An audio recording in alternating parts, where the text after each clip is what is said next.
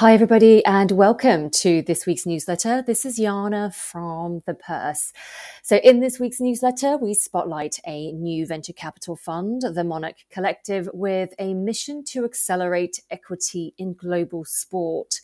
Venture capitalists Kara Nortman and Jasmine Robinson have successfully raised $100 million to invest in global women's sports read about why women's sports is a good investment opportunity. And you can review the news in brief so you stay on top of global financial, economic, and investing trends. I hope you enjoy this week's newsletter. Until next week, bye for now.